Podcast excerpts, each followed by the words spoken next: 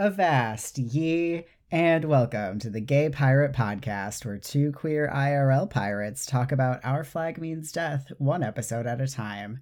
I'm Lark Malachi Gray, and I wasn't being sarcastic, that's just how I talk. And I'm Jesse Blount, and I would love to be stabbed by Jim. so I almost did that one, and I was like, Jesse wants that one. I can't do it. I, I, I picked like five other lines just in case you picked it, so don't ever be afraid of being like, oh, Jesse's gonna want that line because I always have backups. I wanted you to have that line. Like it felt like it belonged to you. And also Yeah, it really the thing that Lucius says is true about me as well. So that also felt like I should use it. Uh yeah, I mean anyway. So what happens in this episode? Um so we uh we start off this episode with Ed weirdly talking about leaving for quote unquote the next adventure which is honestly more important to Stede than the actual crisis of them having no oranges aboard, especially since the Swede has scurvy. Thankfully, they are nearby St. Uh, Augustine's, which is rich in oranges, though Jim is like, nah, it's like hot and humid and terrible and no one should ever go there. The crew is like, what the fuck? And Oluwande especially is like, what the fuck? But they set a course. Um, we get Jim having a bit of a traumatic flashback to when baby Jim watched um, someone get stabbed and then taken their family knife off of that body. Oluwande tries to get Jim to talk to him about why they don't want to go to this place because Jim is clearly freaked out about it when Stede asked. Thankfully, Stede and Lucius return at that exact same moment with no oranges, but an overpriced tourist trap treasure map. Roach is incredulous, but Black Pete, seeing an opportunity to get in good with Blackbeard, decides to lead a search for more oranges. Jim also gets roped in, as Oluwande says that they are from here. Stede, meanwhile, is so so excited to get to go treasure hunting with Ed. But Ed is like, mate, that's a pirate trope that that's a pirate trope and not a thing people actually do. Uh, Jim, meanwhile, is pissed at, at Oluwande for forcing their hand to come. And Oluwande's like, why? We've been like buds for a year, and I don't even know your favorite color or your birth date or like what kind of gifts you like or your favorite LaCroix like flavor. But at least he learns at the end of this that their favorite color is teal. Uh, the rest of the guys find some oranges, but oh no, Jim knows this place. It's where their knife wielding nun grandmother lives. Oluwande is loving this. He's finally going to get some embarrassing stories about his crush, which he does. Nana likes Oluwande because, for real, who wouldn't? Handsome, speaks Spanish, charming, has a great sense of humor. Full package, y'all. A few miles away, Ed is hangry AF and is so over walking through this botanical park.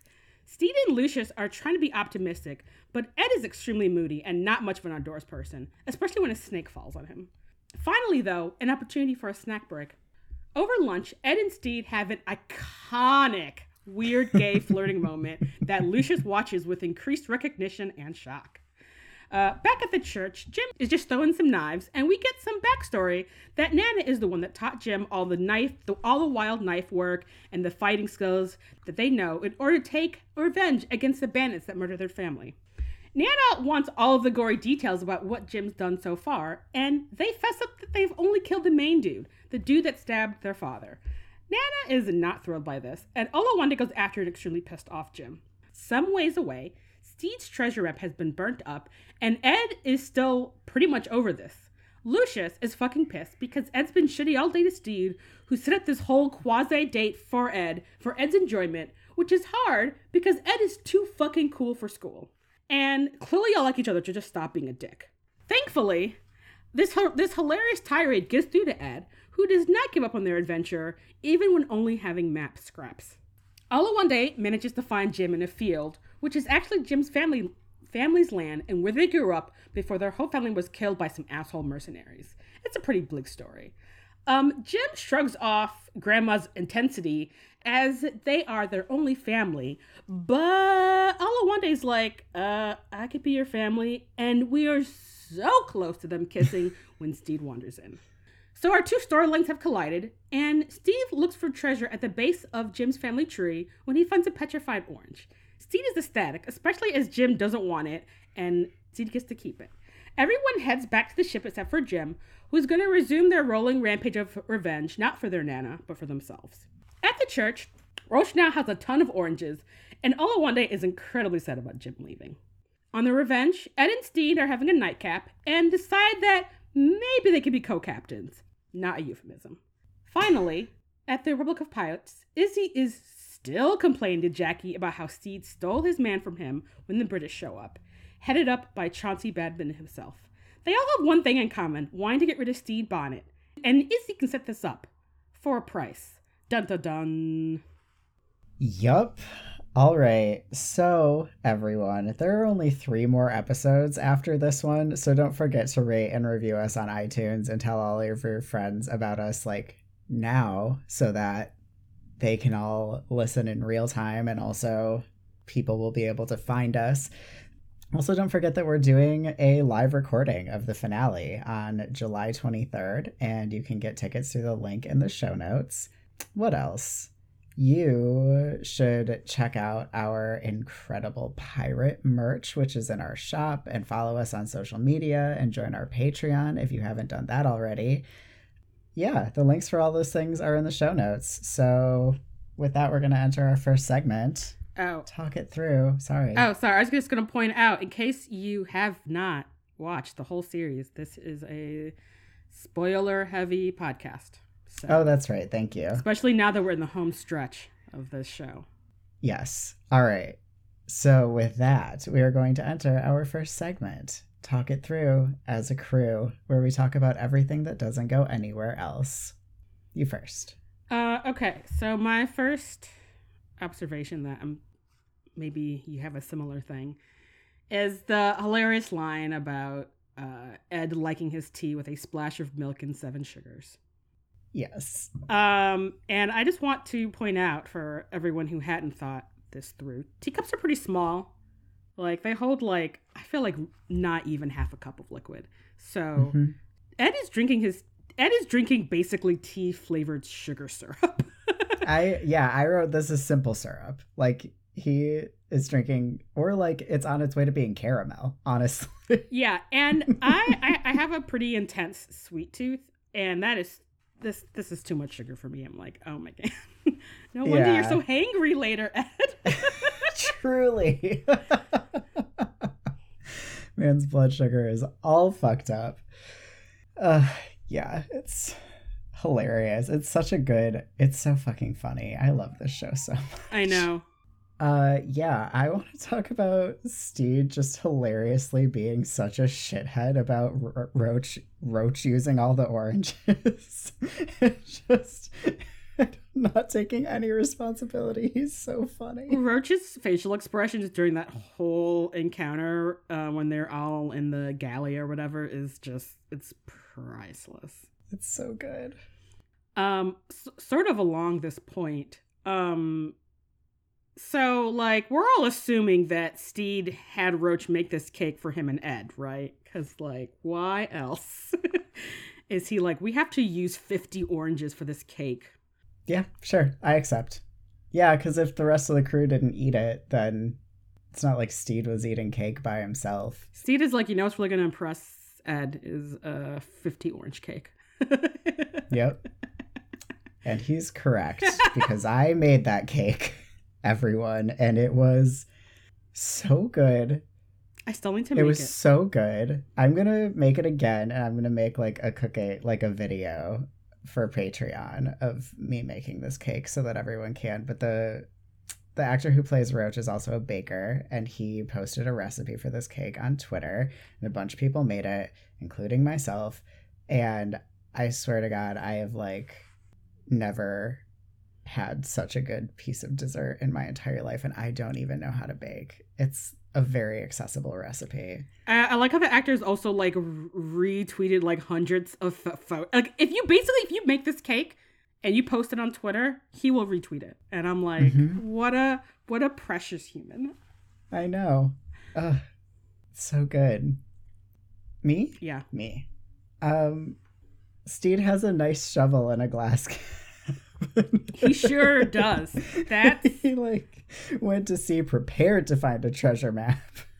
I feel like we can kind of safely say that Stede is a bit of a, a naturalist. So I bet he was like, well, what if I find like some cool plants or like some cool rocks I need to like have my shovel for that. Mhm, You know? mhm. That's very true. Um, nothing makes me laugh more than we John Roach and Frenchie at the church, and Frenchie's just completely half-ass sign of the cross. oh, it makes me laugh so much. Definitely um, making a gif of that to put in the the gallery of images that we include in the show notes for all of the episodes because it is so fucking funny. I, I feel like that sums up my view of Christianity, having spent a lot of my elementary school years going to Catholic school. It's just is summed up in that gif of Frenchie doing just like the limp wristiest half-assed. it's so good. Uh, um, my next thing is Ed just having like this hangry fucking fit on this walk. Like his level of like just outrage at being accused of being intense is so funny to me. like, um, and the fact that it's like so closely followed by the snake scene, which culminates in him punting the snake like that part. yeah, it's very much like, please, someone get him uh, some fucking snacks. Like, y'all didn't bring any hardtack, any biscuits, like fucking nothing. Get this dude some saltines. I don't know, some beef jerky, something. yeah, a banana. Right. I feel like super quick Mhm. electrolyte shot. Anything he needs to eat. Well, and he solves that problem. The snake solves the problem. hmm Um, I just want to point out. So the I don't remember who from the cast denies the fact that the bag over the shovel is a Crown Royal bag, but it looks like a. I don't believe them. That is a Crown Royal bag that Lucius has over that shovel. Sorry. like I saw that and I'm like, is that a fucking Crown I feel like someone on the props department is crying right now. No, they, that person probably handmade that bag. Like they handmade all these fucking outfits for Stede, and I'm like, you could have picked a slightly different color if you didn't want people to be like, okay, but yeah. Uh, yeah, the first time I saw that online, I was like, oh my god, that's hilarious. And like, I don't know, given the show, it's like, wouldn't be that surprising if it just like straight up was a Crown Royal bag, you know, that they were just like, yeah, here you go, have an Easter egg. Mhm. I mean, I appreciate this show for its complete lack of historical accuracy. Um, where for a bit, like specifically just to like commit to something that like is entertaining. so. Right, exactly. Uh, my next thing is the little hop that Ed does as he's like shuffling over to Jim and Olawande to be like, we're just gonna, we're just gonna let Stede shovel for a bit. it's like the cutest fucking. It is very endearing. Um, okay, I don't remember if this got cut out of last episode, but Olo, I want to talk about Olawanda getting lost in the ship. I know I brought this up last time. I haven't edited that yet, so I don't know, but we can talk about it. Yeah. Um, the fact that Jim says this is why I think that Olawanda is like barely present in the previous episode. oh, that's right. Yes, you did bring that up. Uh, yes, I believe that we established that as being canon. Okay. last time we talked about it. Um, I also have directional dyslexia, which love to see it represented in other people because it's not talked about hardly at all. Um, but getting lost in spaces that you're very familiar with, uh, gang, I am one of you, along with Chidi from The Good Place. Oh, So I love Chidi from the Good Place. uh, I think it's my turn. This is my last one. I have a few more, but Okay, well then you should go first. Um, because time doesn't matter on this show, we really have no idea how long, how much time has passed between last episode and this episode.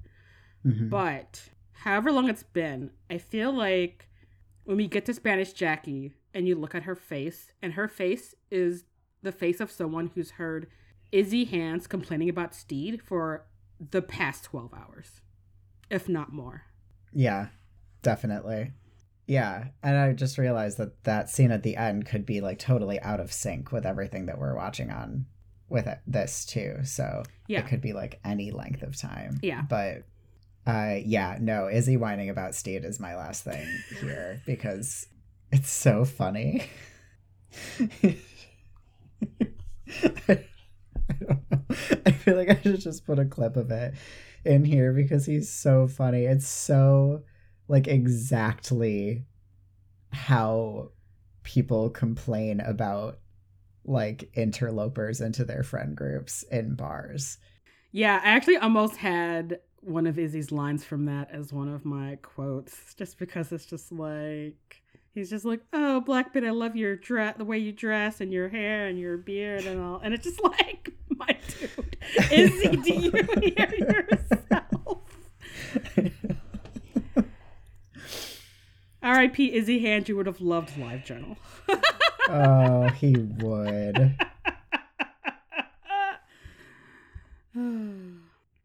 All right. So my last thing is also about Spanish Jackie and just about how much she does not want to be speaking to Chauncey Badminton. He's just like, why they call you Spanish Jackie? And she's like, I don't know. And it's like, course she knows. She just does not want to fucking talk to this dude. And I just think the fact that she says it's just like, It's so perfect. oh wow, it's just, I know, I love it so much. Yep. Yeah, it's it's incredible. She's incredible. Welcome to A Crew of Imbeciles, where we talk about character development. Uh, the Swede was the perfect choice for who to give Scurvy to. I don't think anyone else could have delivered Scurvy the way that the Swede is delivering Scurvy. Yeah. I think you're 110% correct. Especially just, yeah, that. It's like the sort of like comedic naivete. Like, only really the Swede even has that. So you can have him being like, the teeth don't go back in. it's just like, oh no. and the fact that like i mean oluwande says go for a run swede in a way that feels like this is a this is a thing that they do when the swede is like pestering them is be like go for a run and then he just like does laps around the ship presumably Either that or like when he's just like freaking out about something and they're just like, you have too much nervous energy. I'm gonna need you to like run around the ship until you've calmed down. yeah i think it's you Um so I only have um Ed, Jim, and a little bit about Stede here in this section. oh my gosh i have so much about oluwande All right. as my first person Okay, yeah, let's go to Oluwande. I like was like I like I put his name in my notes and then didn't actually take any notes and then I'm like, oh, well. But we can talk about it because this is also a big episode for him. It's true, it is. Yeah, so Oluwande is like a. I feel like this is the first time that we really fully meet him. Um, and I think it's partly because he's like in a kind of a mood in this episode. And I feel like you kind of get to know a person more when you get to see sort of them not necessarily at their best. And I like that Oluwande a little touchy is actually still like so lovely. That's really good information to have about who a person is. Mhm. But he's like really pushing Jim in this episode. They're like, no, don't like the humidity. You don't want to go to St. Augustine. And Oluwande literally is like, so? And you're like, whoa. I, can't, I can't believe you just said that. Um, but I'm, I don't know. I like it. Yeah. Yeah, I know. I think I think I, I maybe hadn't realized that until literally you said it. But yeah, because that really carries over to the like, Jim, you're like freakishly secretive. I know literally nothing about you. and like, you know, you're my close friend. We've been like through all kinds of random ass shit for the past year. And it's like that also feels very real to be like, okay, but yeah. And even after they have this really lovely time with Jim's Nana, Oluwande is still like kind of in that space because the way that he talks to Jim's Nana after she is like so shitty to Jim and is like, You're such a disappointment. Like, he doesn't try to smooth things over. He doesn't, you know, sort of try to tactfully leave. He's like, I'm going to go try to repair the damage you just did. Like, that is confrontation of a level that I we have not witnessed from him at all up until this point, but is like super hot. Can I just say shit talking your friends shitty relatives is a hot thing to do as with your friend's consent ideally but like yeah. No i think it was like 110% like 110% the right thing to do. And especially because nana could throw a knife just as well as jim. Like nana is dangerous. Like two seconds before there's you know we have this scene where they're like laughing and like eating cake and it's like oh nana has a kind of a dark sense of humor and so it's like kind of like with confronting any of the pirates that they're in contact with, you know. Oluwande had no idea what was going to happen once he said that line, but he was just like, you know what, fuck it. I like, what the fuck? I gotta go talk to Jim because what the fuck was all of that? Which was, of course, the appropriate response to all of that fucking childhood trauma and fucking family pressure bullshit that just happened. So, yeah, it's perfect. Um, I think that's mostly it that I have for Oluwande here, assuming that we're going to talk about like the almost kiss at a later point. We sure okay. are. Okay, so who do you want to talk about next? Do you want to talk a little bit about Jim? Mm-hmm. I mean, this is essentially Jim's backstory episode. Um, we get a shit ton about Jim. And I feel like Oluwande is. I mean, okay, so Oluwande's episode is like, you know, Jim, you're like surprisingly well adjusted for a orphan raised by a like vengeance seeking nun.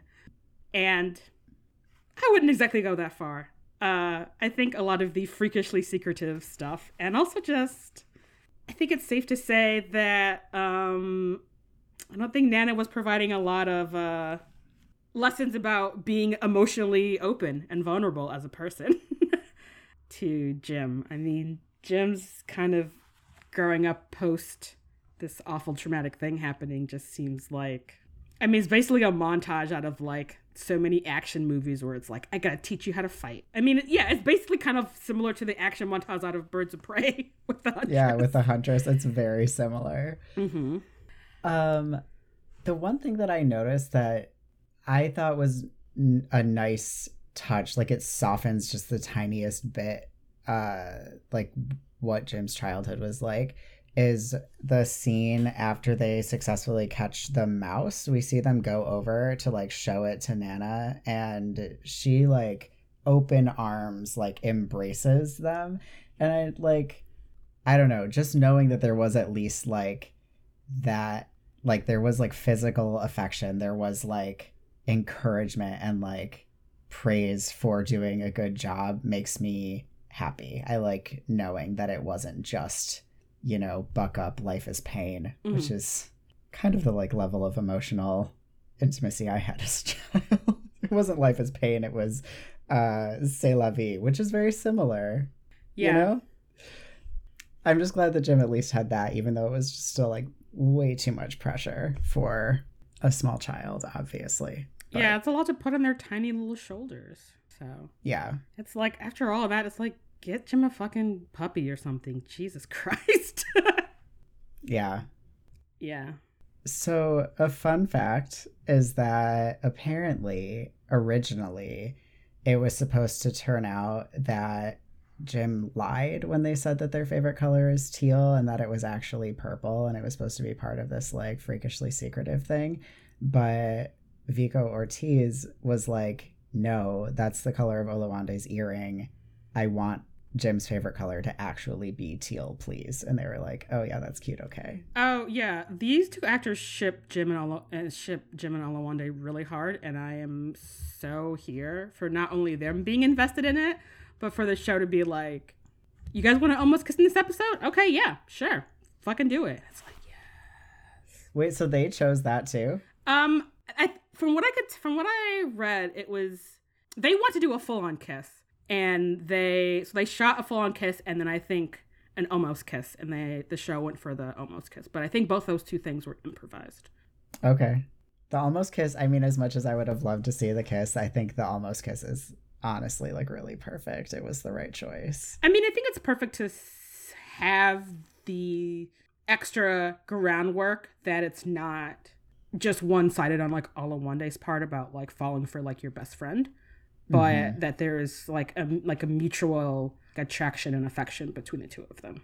Yeah.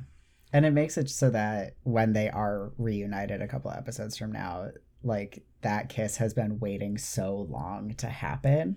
That is really, really nice. Ah, Just like So good. really good. So. I'm glad they didn't actually kiss in this episode. Yeah, yeah. No, having an almost kiss is like perfect. Yeah, Yeah. yeah, yeah. I mean, it's been an emotional day for for Jim and for all in one day. It's I don't know. It kind of reminds me of like the sort of I don't want to say it's a gay trope, but it's like bringing your friend home to your family, and it's like, oh wow, having to deal with your shitty biolog your shitty bio family. It's like, uh, that's kind of that's kind of the vibes of this episode of Jim's uh thread of this episode. You know, Yeah. I um that moment where at the end where Oluwand is like, be careful, and Jem is like, you know me, but they don't say it like you know me. They're like, you know me.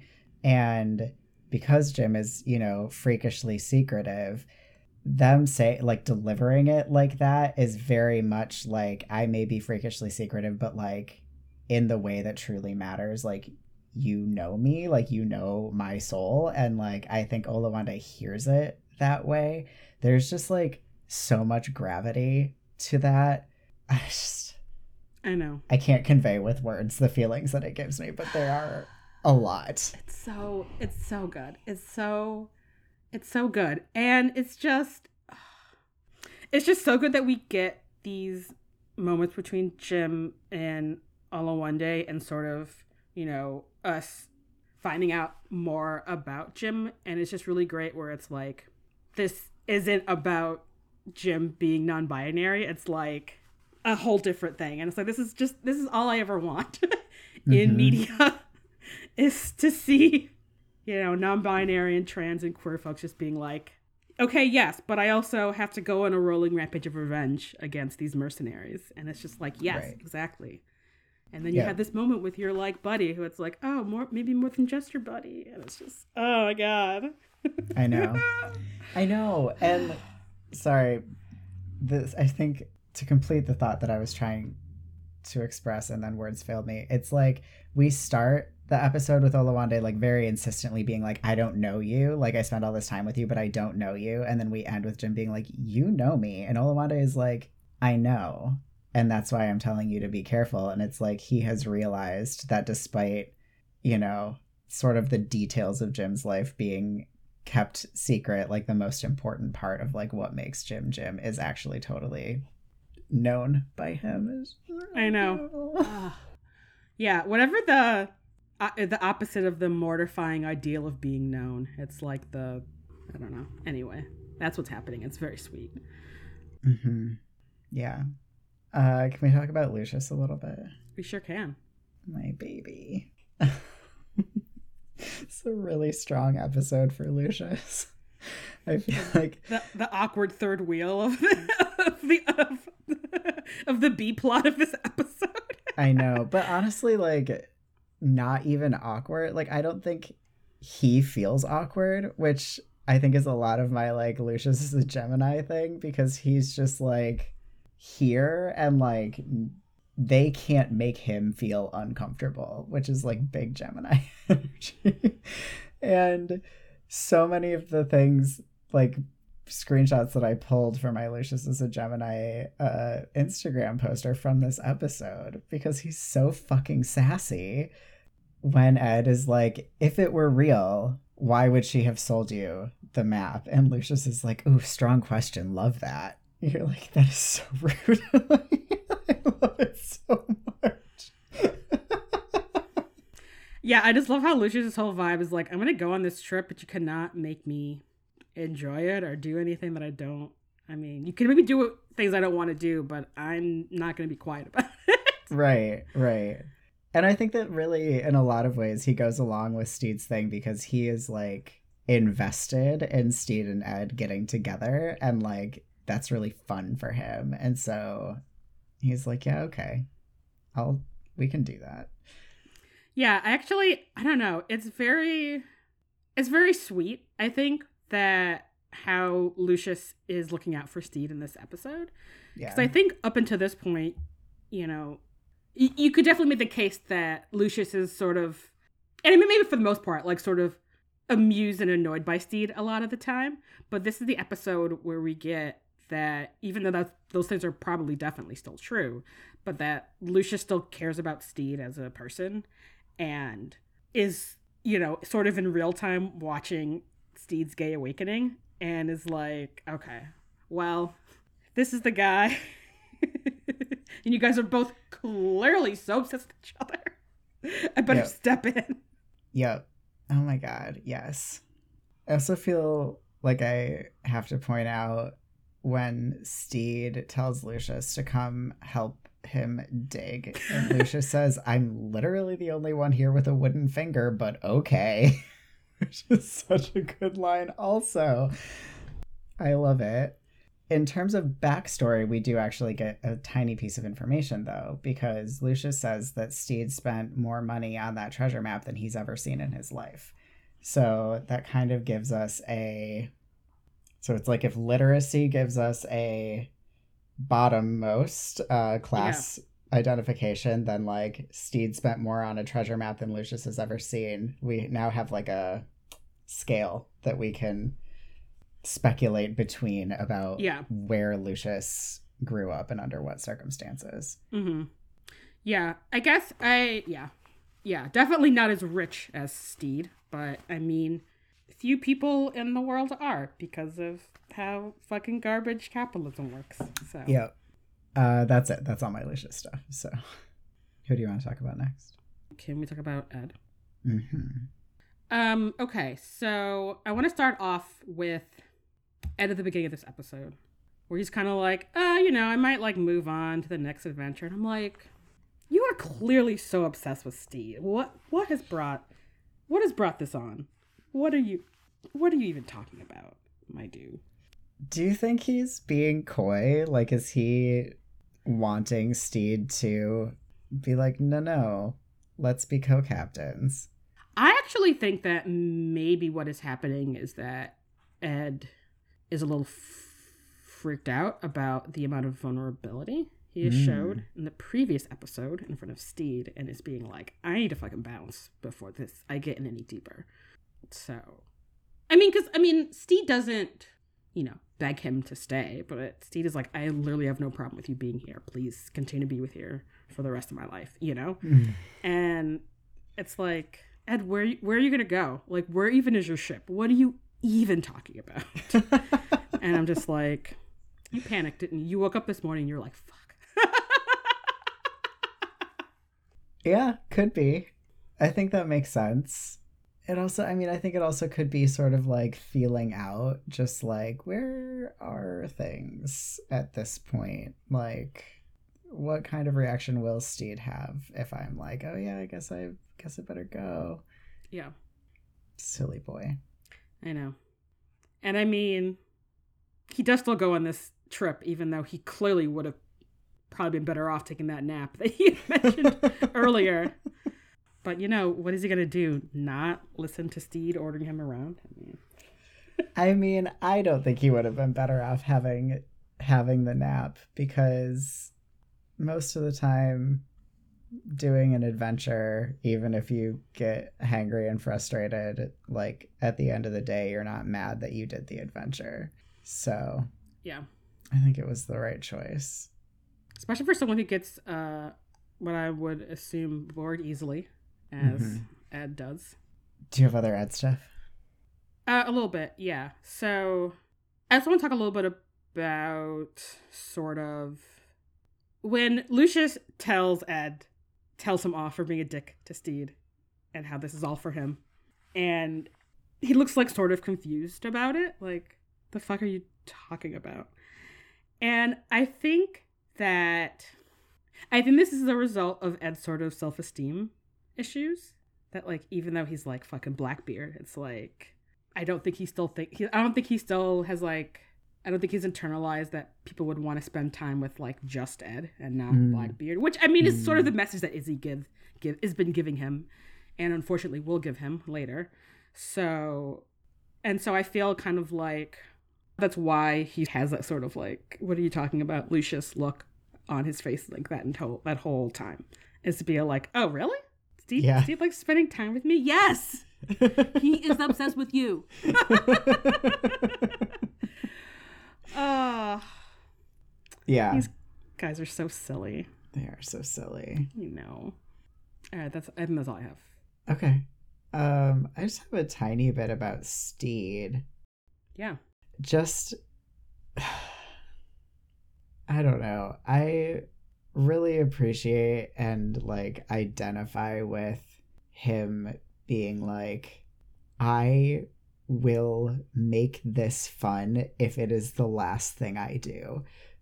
Try just he's trying so hard and also I don't know. I don't really know how to describe it. It just like is really cute and really relatable and also I love that everyone else gives it to him and that I think that they do genuinely end up having fun because they are trying like I don't know, it's kind of like how if you like smile while reading a joke, you find the joke funnier than if you frown while reading the joke. Fun study if anyone wants to look that up. Like pretending to have fun leads to having fun a lot of the time. And everyone kind of wins as a result of Stede's real goofy little adventure that he forces them on. this is true and also you really can't beat spending time with your crush even if your crush is hangry True, it's true. I mean, especially after he takes his jacket off and he's just in that fucking purple crop top, and you're like, "Great, yeah, we can we can keep wandering around while I check out your ass. It's fine, totally fine." yeah, yeah, definitely. Welcome to Do You Fancy a Fine Fabric, where we talk about aesthetics. Uh, wait, before we get started, um, you can't really see. I am wearing so my shirt has little fucking oranges on it. Oh my god, that's incredible. Yeah. uh, I did. I did end up buying the uh unofficial Jim shirt from Old Navy that has like oranges on it, but it has not come in yet. But I already owned this because I saw this and I was like, this is the cutest fucking thing I've ever seen in my life. That's amazing. I tried to wear purple, but I don't own any. Um, but my I have like very purple eye makeup today, so nice. thank you. Oh, sorry for listeners. I'm wearing an orange and white striped shirt, and the white stripes have little orange oranges on them. I'll post I'll post something on whatever that website is where we post pictures of things and people click the heart. Um, you know the one. the one, yeah. The thing, the one that kids are using these days. Yeah. Uh I feel like we should start by like killing everyone's joy about Oluwande wearing Crocs because they're not Crocs. I think that's an excellent place to start. Um, because I too thought they were Crocs in this episode. Yeah, and those are the shoes he the only shoes he wears in the whole the whole series. But um they they're just clogs. They're made of leather. It's just the case that almost all clogs that we see in this day and age are Crocs. So it makes a lot of sense that we look at them and think Croc, but they are in fact like a historically accurate footwear. And I'm very sorry to be the bearer of bad news. I mean, I think it's hilarious that people are just like he's wearing Crocs, but I'm also glad to know that it was actually uh, part of the costume that makes sense. Yeah, yeah. Although I wonder if in the next season they are just going to put him in like a rotating pair of like oh different colored cro- Crocs because everyone's been so excited about it. oh man. I mean, I think the the actor when season 2 was announced, like his tweet about it was better buy some new Crocs. So, it, this has become, you know, a phenomena that like everyone involved in the show is aware of. So Honestly, Crocs should just make that guy a, a spokesperson for Crocs. Like send him, send him, send him like eight pairs of Crocs. Get pay him to do a like sponsored Instagram post or whatever. I mean, why not? okay, what do you have next? Um, we get our first shot of uh the uh red flower and bird print breakup robe in this episode. It's true, we do. It's a very, very beautiful robe. Yeah, it, it really is. Did I talk about you can make it from a pattern online, or did I just text it with you about that? You and I talked about it, but we did not talk about it on the air. Oh, so anyone who is interested in acquiring this robe, people are selling it on, on Etsy, obviously. I also found a link, like to a Google Doc of someone who's like, here's just a really basic pattern about how to hand sew this robe with either a similar fabric, like a silk velvet fabric, or if you want to not spend that much money, a look-alike fabric. And I will make sure to get those to you, Lark, so we can put it in the show notes. If you too want uh, Ed Ed Teach Breakup Robe. And who doesn't? Mm-hmm. Um, so Stede is looking very subdued today, wearing colors that we've only seen in his flashbacks to pre-runaway Stede. Everyone's in kind of a palette in this episode, except Ed, who's weirdly the brightest person today. But I did find it curious. I mean, it is the one he was wearing at home was not a shiny fabric, and this one is like a very luxurious, shiny satin thing. But Yeah, you mean you mean his brown the like the like bronzy colored outfit he's wearing before when, when they first get yeah, his his pre safari outfit. Mm. maybe maybe Ed isn't the only one feeling unsure of themselves this episode. Maybe Steve is also feeling a little bit of feeling some feelings. He's like, oh, I should try to dress more goth for my hot goth crush, and that's like the closest he can get. He's wearing like autumn colors instead of spring colors. Yep. I love that. Uh, And then of course we have Stede's explorer outfit. oh my gosh, he's so funny. Uh, you know, he does take Jim's advice into account about the humidity and wears a hat to protect his luscious gold curls. Mhm. and the rest of truly just so wild. He looks like Steve Irwin. It's so fucking funny. It is. Yeah, it is. It is very cute. uh, between this and the last episode, I just wish that we had more like theme like things where Stede could do a themed outfit, you know. I'm sure we will in future seasons, but mhm.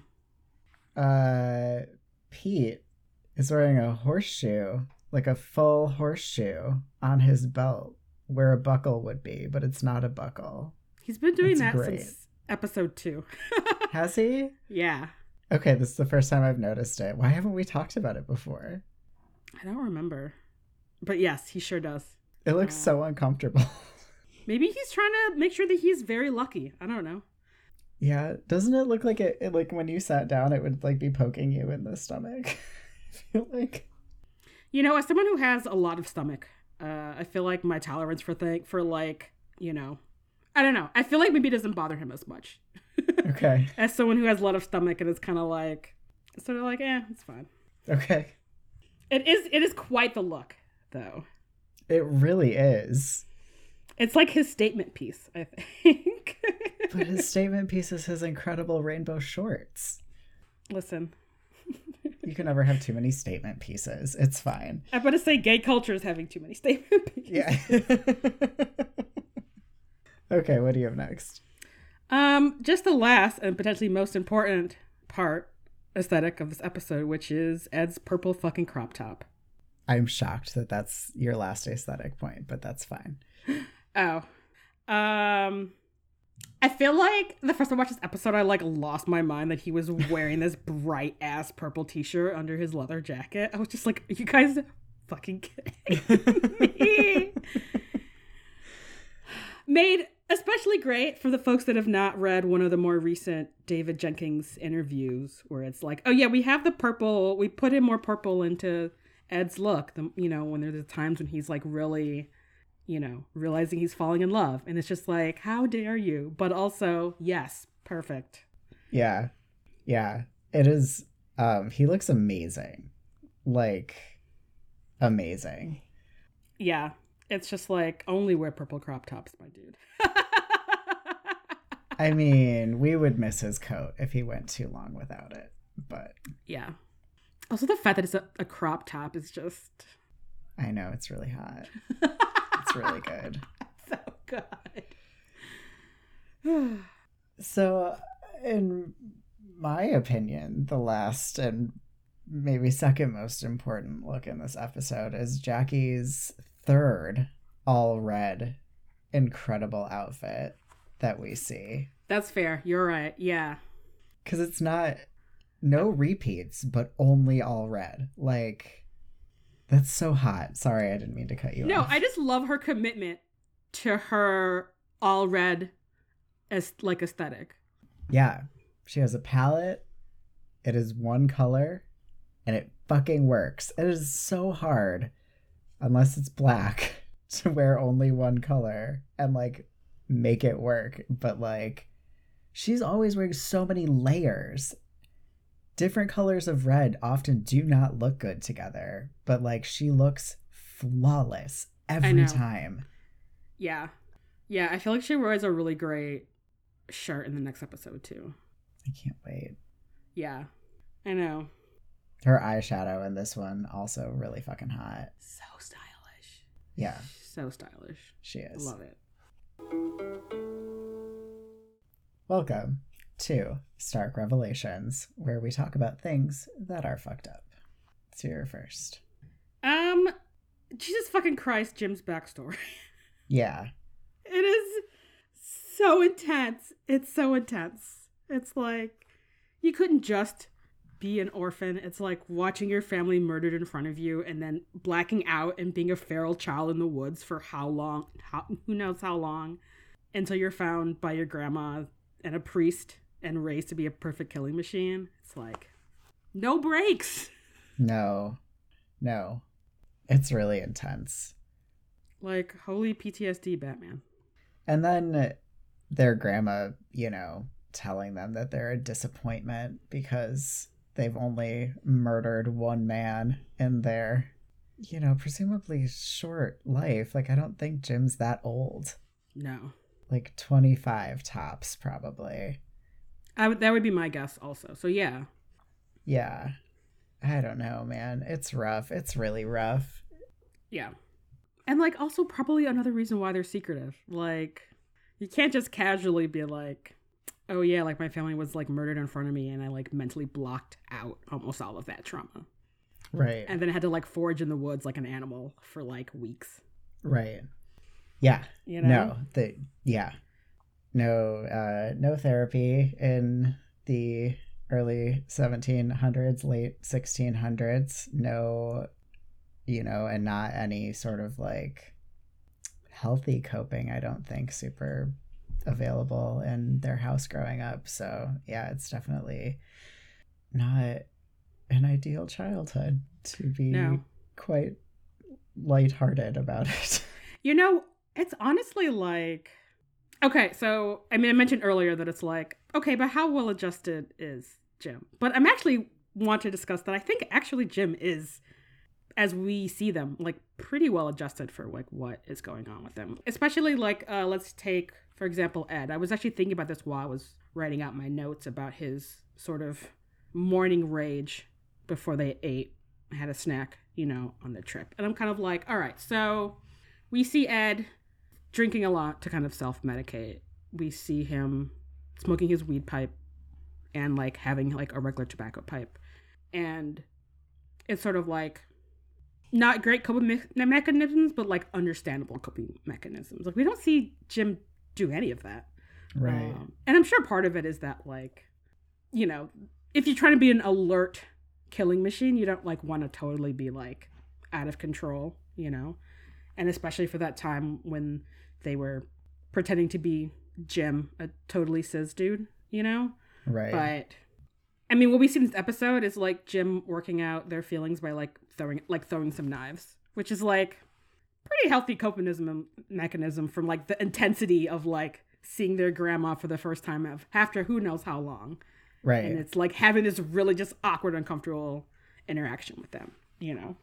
Yeah, definitely. Yeah, it's basically their version of, I don't know, like hitting a punching bag or something. Yeah. It's like, yeah, this is a reasonably healthy outlet for the feelings you're having. Yeah. That and their journal, obviously. Right. Yeah. So That's true. They are remarkably well adjusted for an orphan raised by a nun to be a killing machine. yeah. Yeah. I mean, I resort to self medication for a lot less trauma. So I'm like, wow, Jim, you're actually like, once you sort of get past the like rolling revenge rampage, like, you know, you can really just move forward with your life with Oluwande and being cute together. Yeah.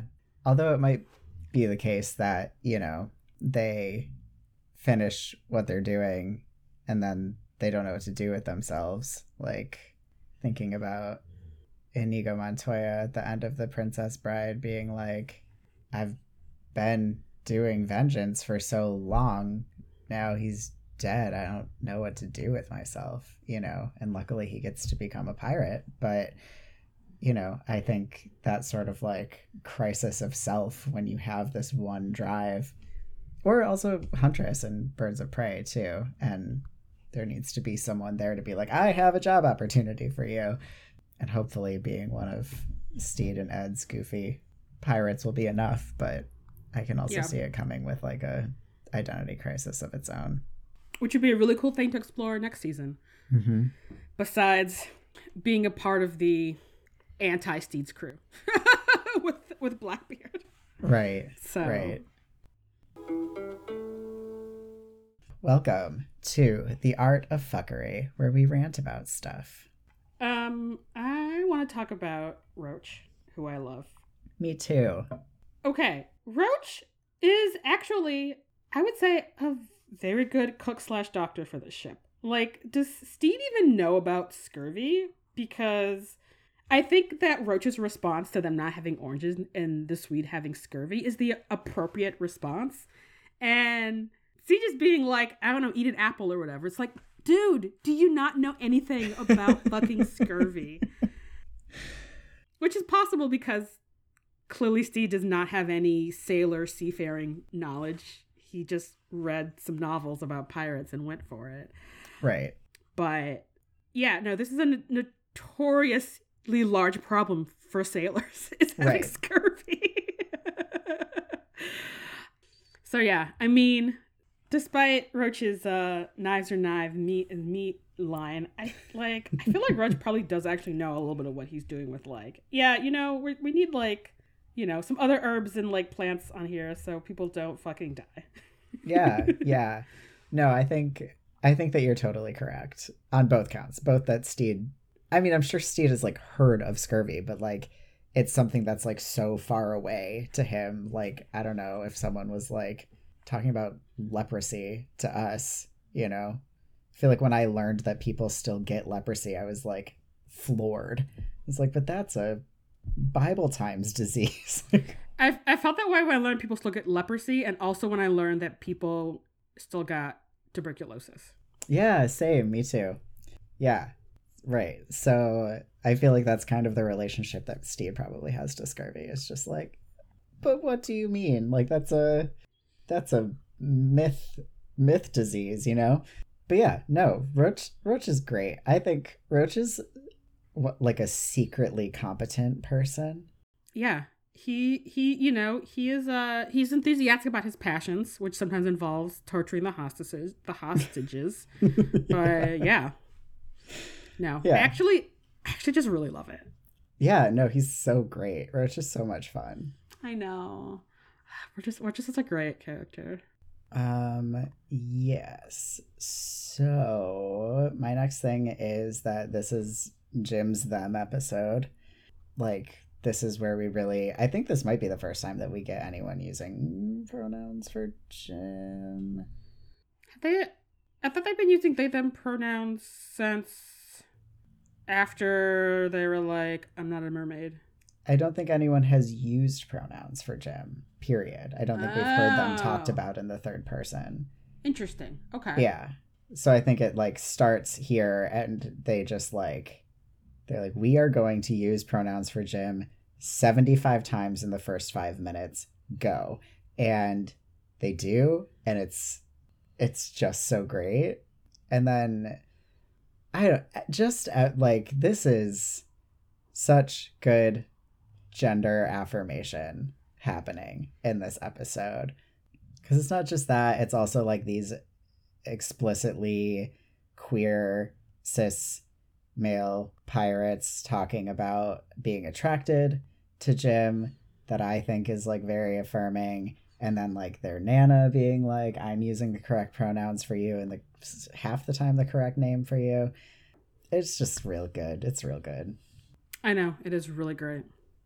Oh my god, and just so fucking deeply refreshing. Jesus Christ. Mm-hmm.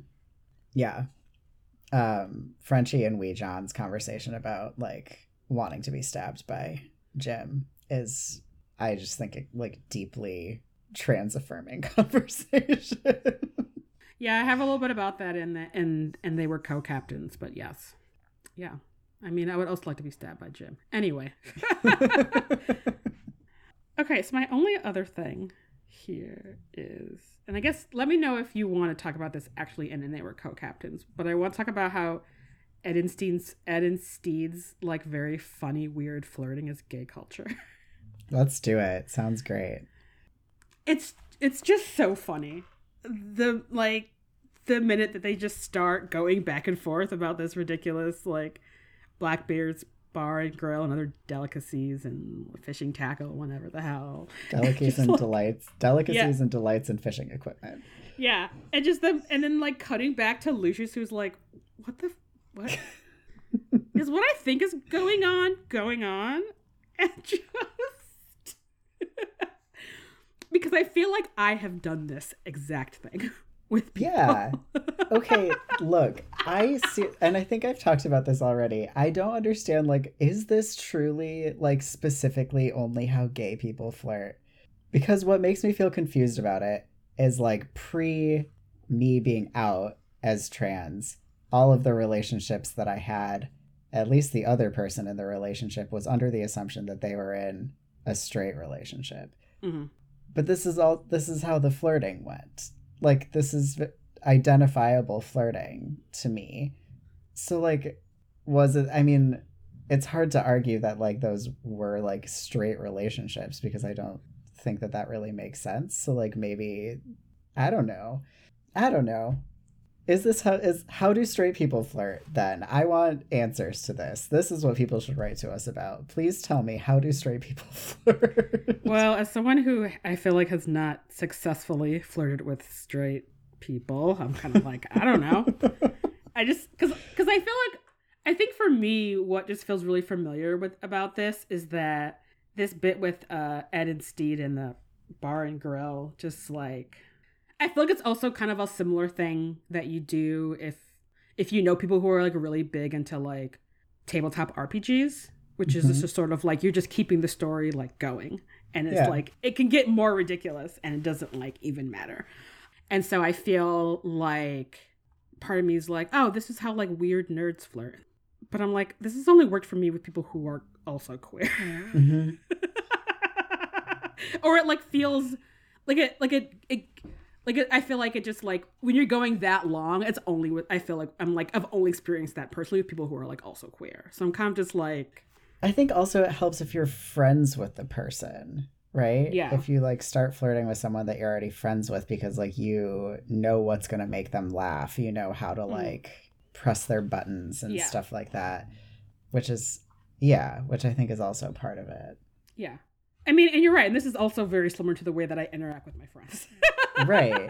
It's also right. It's like I have conversations like this like via text message with people all the time who I am not flirting with. I'm just like being goofy with. yeah yourself included. I feel like this is like Yeah. at least a third of our text conversation. yeah no definitely same so yeah i don't know It's like an iconic moment of television, regardless of any of this. It is like going to be referenced in articles 50 years from now if the world is still around. I know. Oh, it's so good. Yeah. It's going to be on like listicles that people are like downloading into their brains directly or whatever. It's like 50 best improvised moments of television. Like number one, this scene from Our Flag Means Death season one. I already feel like it's just been downloaded into my brain for the amount of just. yeah, it's so. It's like, it's so good. And it's also like really one of the benefits I think of when you're enjoying art that is made by people who are also friends. Mm-hmm.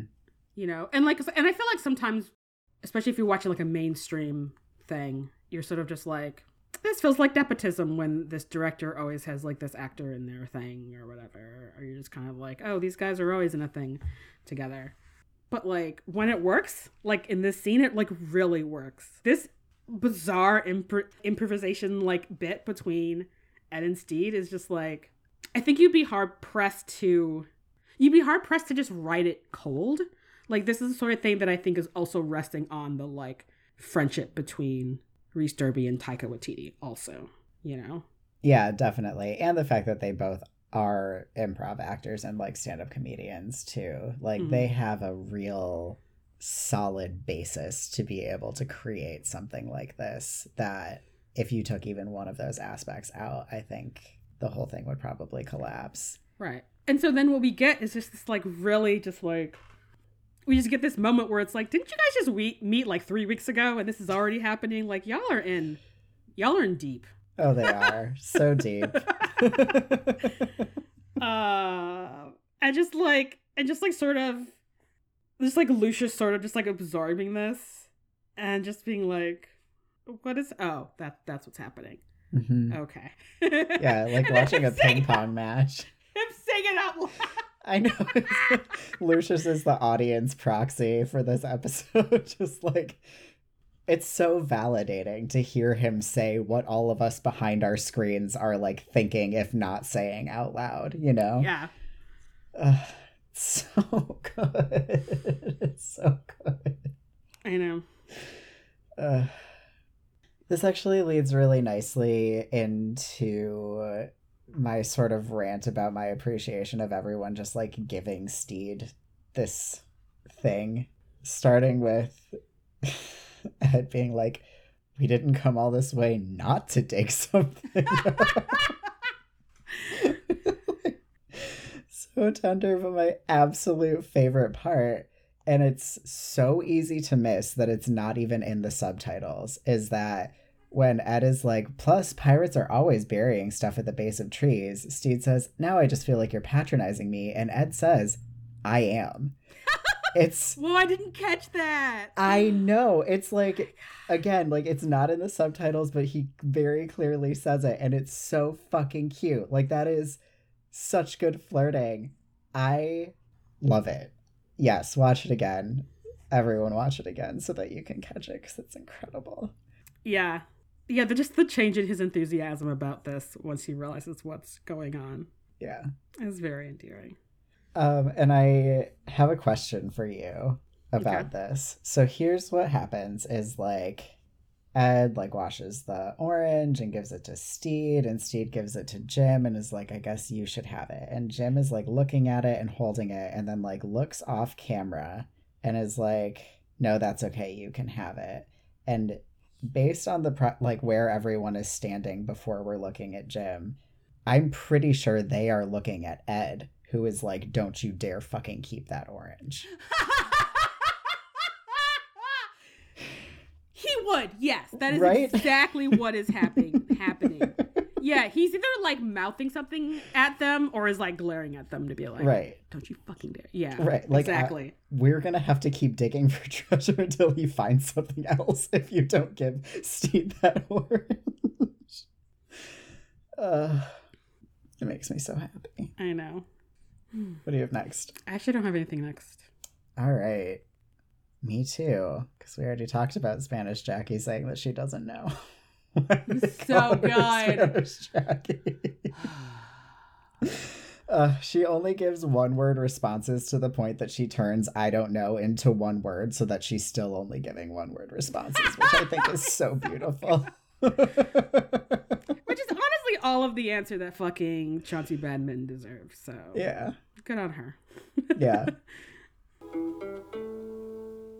Welcome to And They Were Co Captains, where we talk about sexy stuff. Your turn. Uh, we've gotten to our uh, episode with the section title in it. I know. I Always love it. I actually want to start off with I didn't so I didn't notice it until this watch through, but when Wee John is like, I would love to be stabbed by Jim. Like Wee John and Frenchie immediately like share a like look, or it's like, hell yeah, bro. Yeah. Just- it makes me so happy, and it's also just like, yeah, relatable. totally. Yes. Oh, we covered a lot of my stuff here. Uh, we did not talk about the part in the flirting where Ed's like, "Oh, that's who I want to come to my restaurant. Who's that guy?" And Steve's like, "That's me." And Ed goes, "Ah," in this way like, yeah, yeah. I think that's when it like goes from just like weird gay flirting to like that is a transition to sort of like easily recognizable flirting. hmm Uh, especially because right after that we get the bit where like Ed has some like snake in his beard, and Steve is trying to direct him where it is, and finally just like Ed just sort of like leans in for Steve just to pick it out, yeah. um, which fucking love, so cute. Uh, and I also just want to I also just want to point out that like we get the contrast of this in the episode where they're on the French ship, where like one some of those one of the like random French ladies tries to like touch Ed's hair, he like physically jerks back, like Yeah. you know, and and so this and so of course this is when Lucius is like, oh my god, this is happening. Right. Right. like pretty sure no one is allowed to touch uh blackbeard's beard except for stede and it's just like oh okay that's that's how this is all right okay Yep. Oh, Yeah, i love it Absolutely. Um so I don't know, I just think we have to acknowledge the person whoever is playing Alfeo de la Faca is a beautiful man. He's so hot. i feel like i get distracted by it because the the scene where he's like just biting into an unpeeled orange and like this the bit in, in his mustache is like very visually kind of gross to me It's not unpeeled, it's only half peeled. it's only half peeled. And then like it, it, like a little bit grosses me out, but then it's like, oh, I see why Spanish Jackie married you. Yeah. Which maybe Spanish Jack, maybe just all of Spanish Jackie's husbands are like Spanish. Oh, maybe. I mean, between this dude and Geraldo, Right. I don't know. Although I don't think Alfeo is Spanish. I think he's probably indigenous. Fair. Um, but I learned that San Augustine was colonized by the Spanish in like 15 something, early, late 1500s, somewhere in there. Anyway. Yeah. Um, yes, the actor, Babe. yeah, for real. All right. Um. So I just have a few more things. We're ready to talk about Oluwande being like, "I can be your family," which is just like, it kill it kills me every time. I'm just like, oh my god, just I know. Oh. Yeah, that is queer culture. I mean, yes, that is also queer culture. Ugh. yeah, so if they weren't already living together, Oluwande is ready to U-Haul. Like, yes, he sure is. It's so good. Oh my I god, I just love it so much. Um co-captains with a bunch of exclamation marks is my last thing here. Yeah, the the way that Ed says co-captains like feels like he's admitting he's in love with Stede. The way the way he's looking at him. Because Stede's like, "Woo, co-captains," and that's not where Ed is at when he's like co-captain. I'm just like, I think Stede is there a little bit. I mean, Stede is there in the way that once he thinks back about this moment, once he realizes he's deeply in love with Ed, he's going to be like, oh, yeah. Mm-hmm. That makes yep. sense. Mm-hmm. Yeah. Yeah. Because I feel like, I don't know. And we can talk about this once we like get to like the last episode, but I don't know. I do, I do kind of wonder if Stede is still at a point where he's just like, me and Ed are really good friends. Yeah. Like really, really good. Like really close. Like I want him to be my friend forever and then for us, him to never leave me and for us to grow old together. And it's like, yeah, Steve, there's another word I think you could use when you're like romantically and also sexually attracted to someone. And, you know, like I think like this isn't a queer platonic relationship, my dude. I'm sorry. Yeah. Yeah. Do you think it's because he just like can't even imagine that Ed is interested in him in that way. I think it could be a mix of that and like maybe for the first time in Stede's life, someone who isn't seriously mocking him for being a weirdo. Yeah. You know? Because it's like someone who was bullied a lot as a child, I feel like when like I was younger, like I feel like my friendships felt extra intense because I was just like, must hold on, all hands, like to yeah, you definitely. as my friend you know and i think that and i i feel that that is sort of what Stede is doing and and just like also just so excited to have like a friend that there, like there might be a small part of him but like either he's like totally ignoring it or he's just like you know this is what friends do like we're pirates pirates are friendly and like i don't know whatever's going through his brain yeah so. yeah that makes sense and like also what is what is queer culture if not realizing that people are in love with their friends. Yeah. Very true. uh. Welcome to The Crystals Attract Demons, where we talk about science and history and stuff. Forgot what I say for this podcast. Close enough. All right.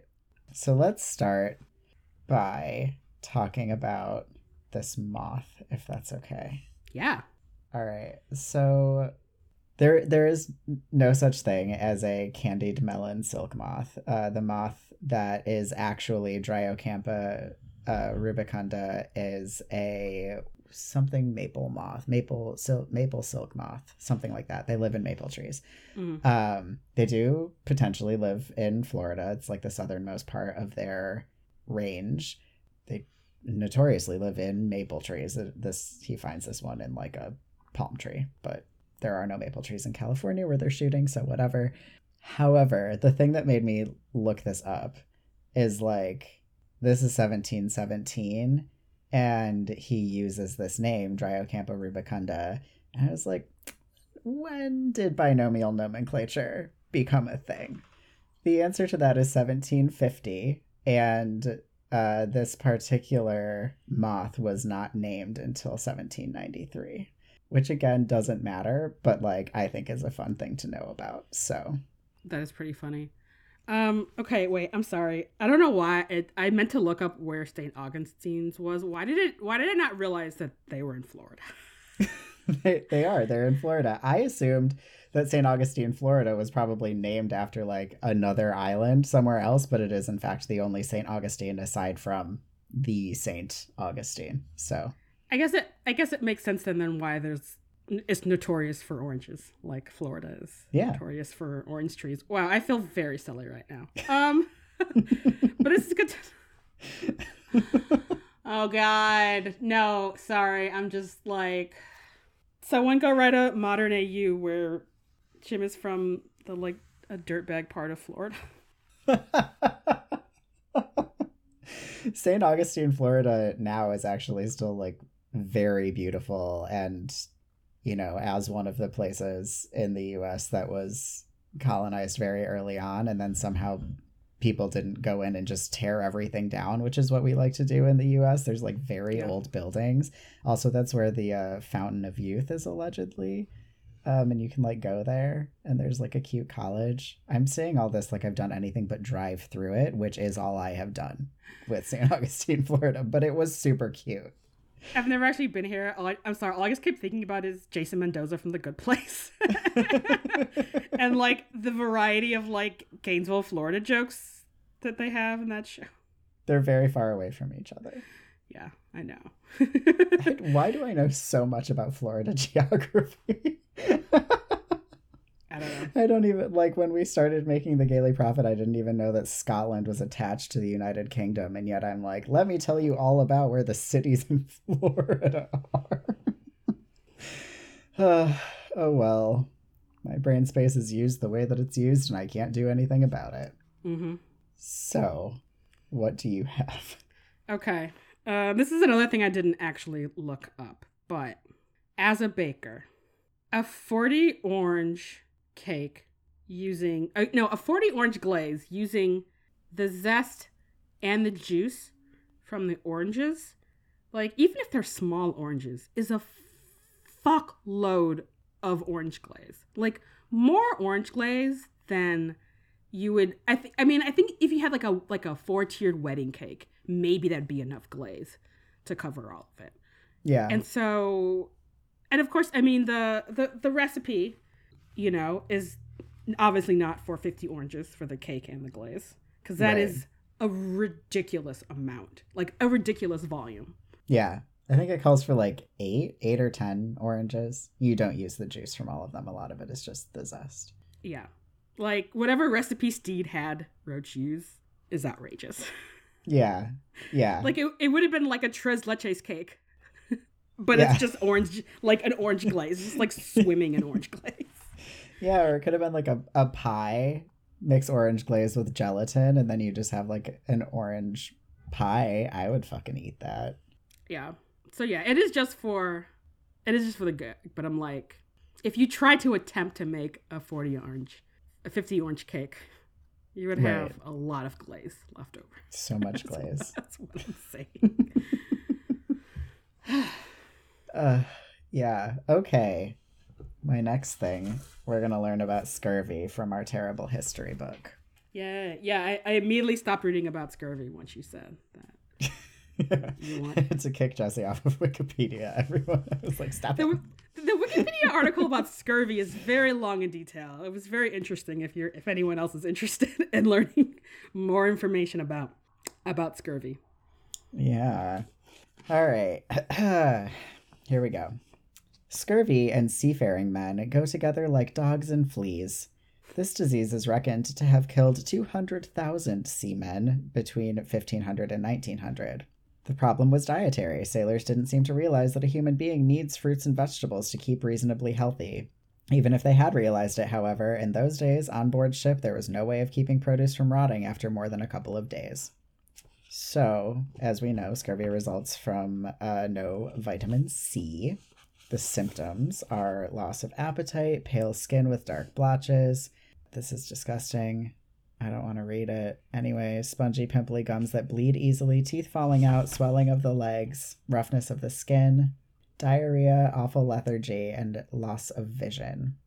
So, but that's like worst, worst, worst. The the Swede is having a fun mix of like deeply acute scurvy and like very low key scurvy because you know it's a show and also we don't want to see anyone have real bad scurvy because it's revolting. Yeah, yeah. I think uh, ooh, I think there's like on the Wikipedia article a sort of like gnarly photo of like not nails falling out, but like the kind of gross nail bed when you have scurvy, and I'm like, Yeah. I don't need this No. actually. No pictures.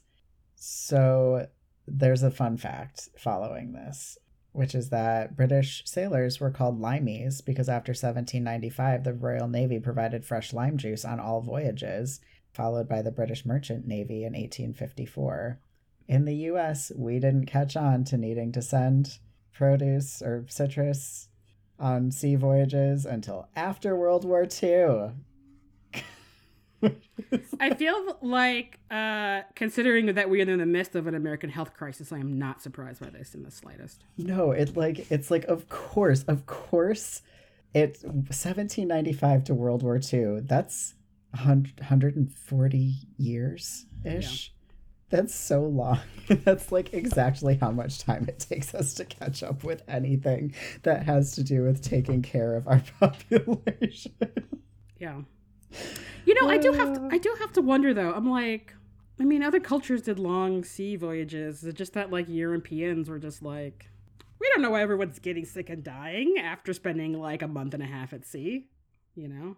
Well, s- produce that keeps well long term, most of it doesn't grow in the like higher in the northern hemisphere, right? Oh fuck, you're right. Yeah. No, that makes sense. because it really is like citrus will keep for a long time. I think if you other fruits like if you pick them like early, then they will last for longer. But like not a lot of stuff that grows in like the UK, you know. Yeah. No, that is true.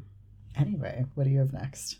Oh, um, okay. So, uh, petrified oranges do seem to be a real thing. Cool. But obviously, petrified wood is way more common just because it takes a really specific process to like petrified uh, wood or a vegetable, volcanic ash, yeah, and like a really alkaline sort of like water or like, you know, spring sort of area seems to be crucial in the sort of petrified, like for petrified wood specifically. Hmm and because like it just takes much longer for wood to rot in general but then especially if it's like in a under a bunch of stuff like not having any oxygen situation which is it seems to be how basically we get petrified wood um you know it's just gonna there's just gonna be more petrified wood than sort of a like petrified produce hmm that Stede has. And that process takes millions of years, so it wouldn't like be a petrified orange from like the tree that Jim's parents planted for them like 25 years previous. Even though I will say that in my very brief Google search about how long it takes petrified wood to petrify, there was some, I'm putting finger quotations, creation scientist websites that it's like it only takes a year to petrify wood. We can do it commercially, like, and I'm like, okay, cool. So I guess you're just trying to deny that the Earth is like older than 2,000 years. Okay, cool. Oh my god, that's so funny. Yeah, I like found one website. I'm like, why is this the only website that is just like it takes? You could, we've we've proven that it takes like a year to petrify wood. I'm like, why is no one else saying this? And I went to the about us page, and I'm like, creationist. All right, cool. I don't Yeah. need to know anything else. Yeah. And that is why everyone, you should definitely check your sources on the internet. Yeah. And even if it has a .org URL, does not mean it is from an accredited source. Like It's true. We could have a science .org if we wanted to. Yeah. Fun. Um, okay. My last one is very brief. Uh, Izzy says that Bonnet done something to his boss's brain. And I wrote, it's called dopamine and oxytocin. yes, it sure is. Those are the crush hormones, everyone. It was really fun reading about what happens in our bodies and brains when we have crushes on people and like how the different like the levels of them differ between like the crush phase and the like long-term love phase and stuff like that. I will put a link in the show notes if anyone else feels like reading about the chemicals involved in having a crush, but uh yeah, that's, That's uh so cool. that's what Bonnet did to Blackbeard's brain. So, welcome to Petrified Orange, where we talk about our new favorite things, or do a lightning round of our new favorite things, or whatever it is that I say. Uh, so you actually brought up my first new favorite thing earlier, and it is Frenchie's cross. so good. Oh, it's so funny. Every time I see it, it's so funny. Uh, what's your first one? The fact that Jim says, I got oodles of revenge.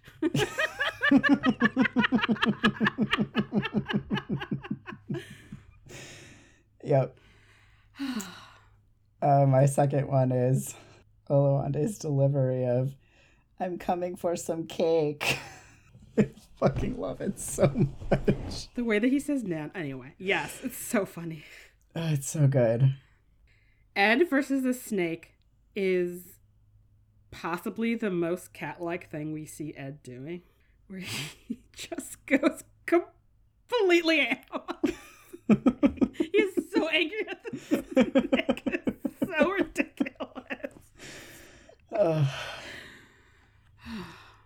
oh my gosh, we did it.